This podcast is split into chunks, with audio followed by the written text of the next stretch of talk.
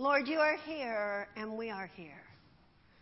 We invite you this day to pour your spirit on us, to enliven us, to make us more committed, more loving, and more your people.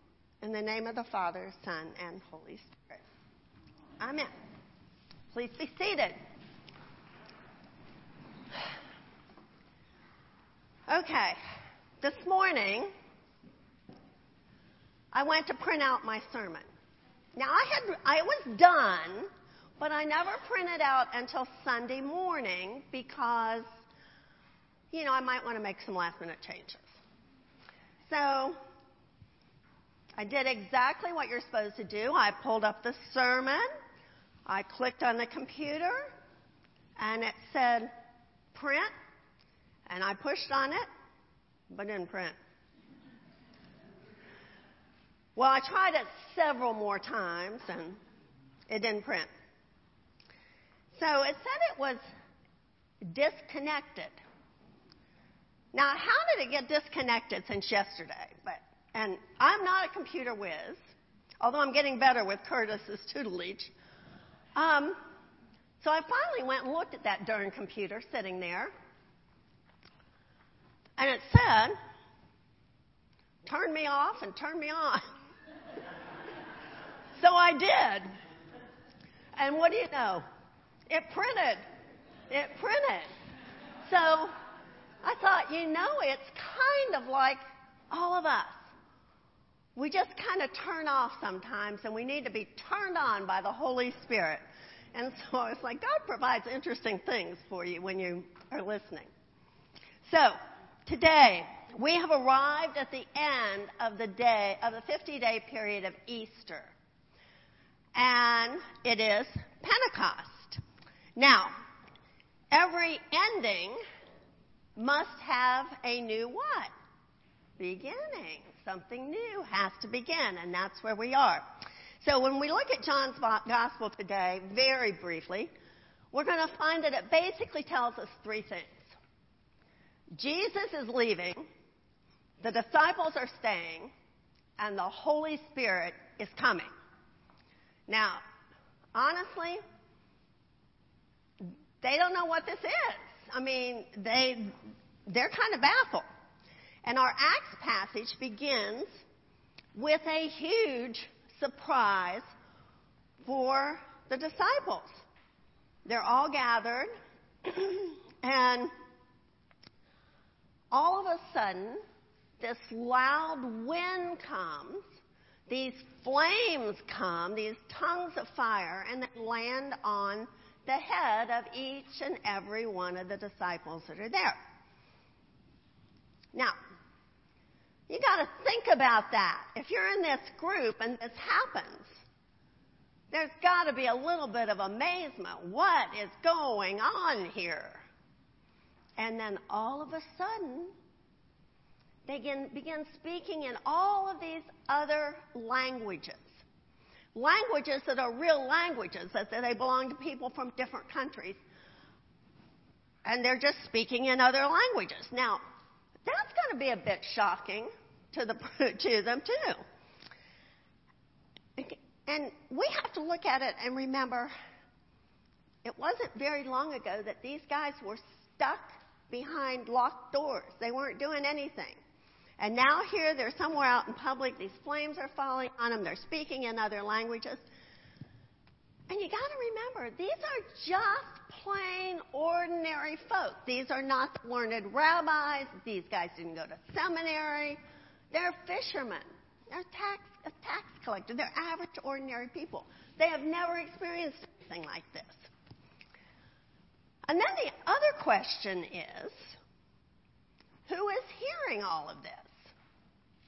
And it turns out that the town of Jerusalem is packed with people from all the different areas because, guess what?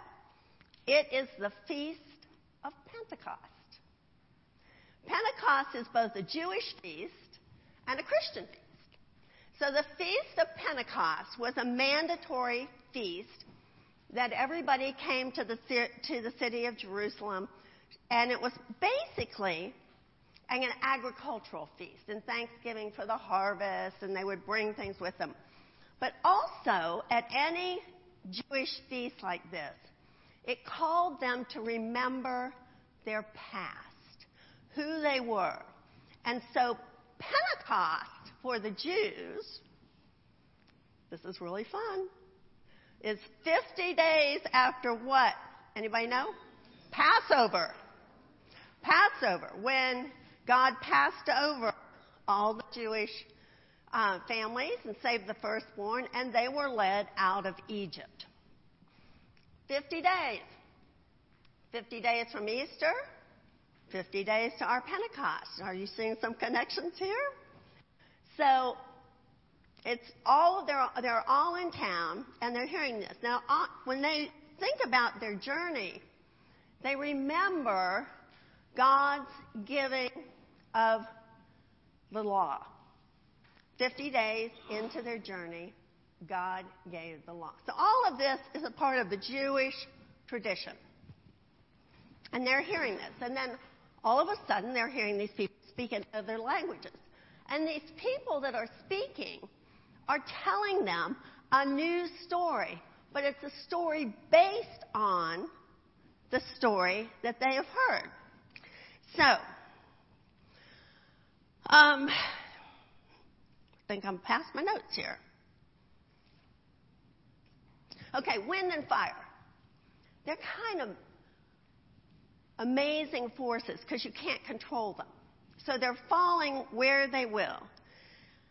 And as these people are all gathered together, Peter begins to speak. And he begins his talk and tells them about Jesus and about what has happened. And he is really preaching the gospel, although they probably would not have called it the gospel at that time. It probably would not have been seen that way. And he says, Now, I need to remind you that this is what was predicted by the prophets. He's saying this is a new age. This is the realization. For 2,000 years, the Jewish nation had been reading through their history, waiting for the day of the Lord. And so he quotes Jeremiah, which says, I will give them a new heart to know me. I am the Lord, and I, they will be my people, and I will be God, for they will turn to me with their whole heart. And Ezekiel also prophesied to the same thing when he said, Moreover, I will give you a new heart and put a new spirit within you, and I will remove the heart of stone from your flesh and give you a heart of flesh. So, prophesying. He's saying all of the stuff. He's reminding people of their history. He's them, this is what you've been looking for for 2,000 years. And the whole group are speaking so that different people understand what's going on.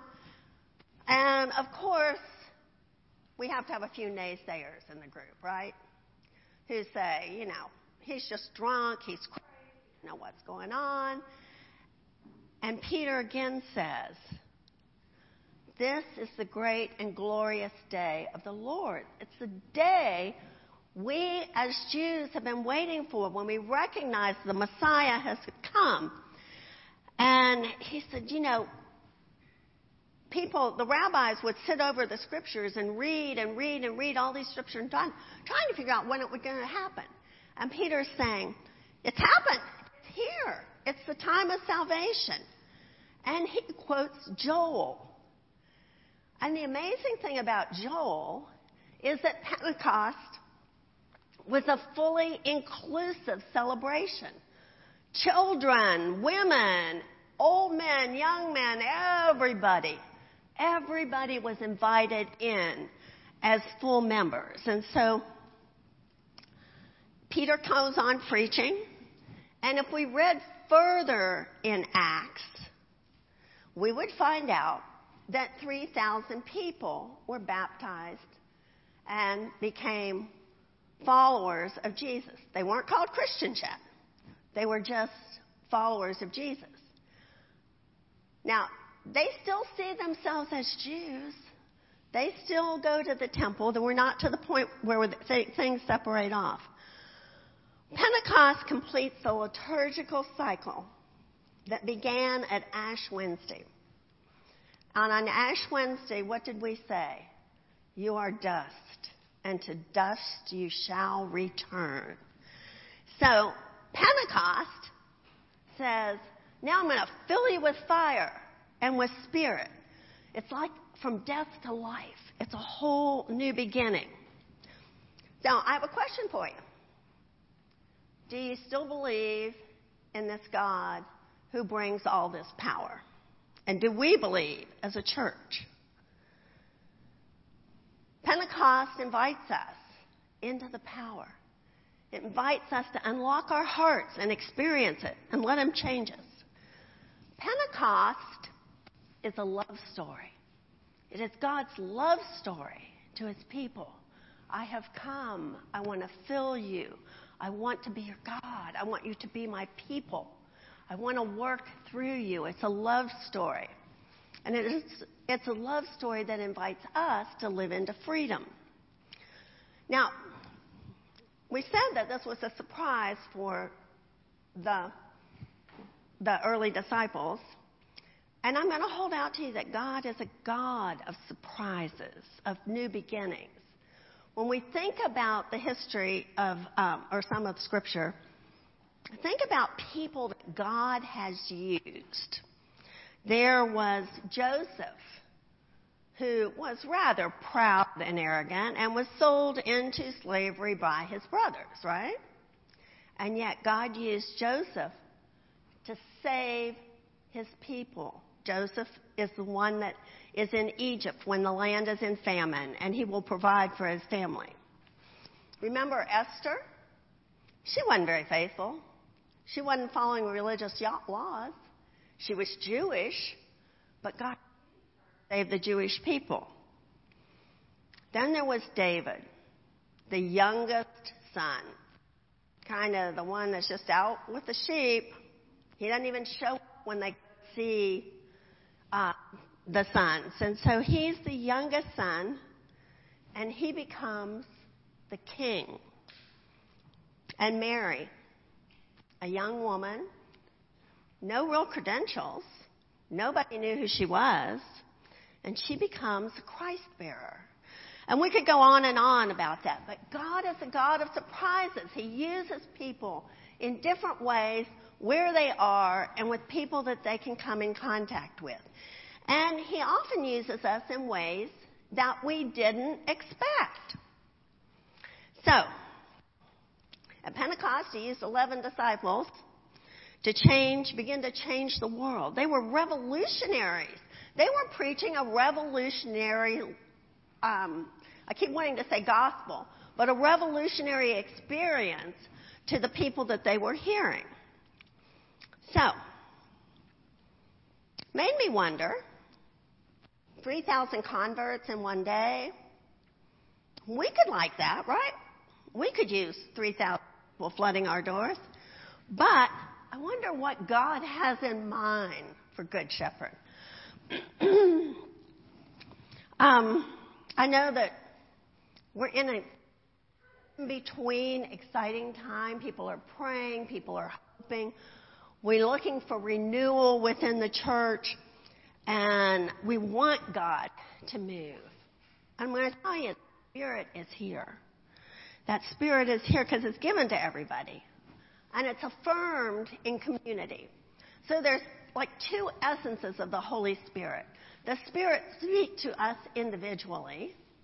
I'm sure you have all heard the prodding of the Spirit to call somebody or do something, and you're surprised that that's exactly what that person needed. But in community, the Spirit moves as a community. So when things happen, it is the community experience that leads you to do this thing or that thing or something else. The, compu- the community supports it. Now, here we are hoping and waiting to see what the Spirit of God, how it's going to move in His people here, and what we are going to become in a church. But sometimes we get tired of waiting. And so we kind of check out. And we don't really want to go. I mean, it's a beautiful day. Could be doing something else. And I'm going to tell you that when that happens, both as individuals and as community, we begin to lose the power. I read a story about a man who dropped out of church. He thought he could be just as faithful worshiping God on his own. And after a few weeks of not attending the service, the minister came to visit. And it was a cold and blustery day. And they were sitting in front of a big fireplace. So as they sat in the living room and made small talk for a while, then all of a sudden, the minister took the tongs and he picked up an ember and he put it on the side. And very quickly, that ember began to die out and fade away. It, it's, it's, it quit burning. And he let it sit there for a minute. And then he picked it up and he put it back on the fire. And it sparked back to life. It began to burn again. Now, minister didn't say a word. Put on his coat and started to walk out the door. And the man he had been visiting said, Well, that was about the best sermon you ever preached. I'll see you in church on Sunday. We need each other. We need the presence of God. We need the stories that we tell each other, the things that happen. We need to be in community. And we need to be in prayer. And I know that God's great and wonderful things that are going to happen here.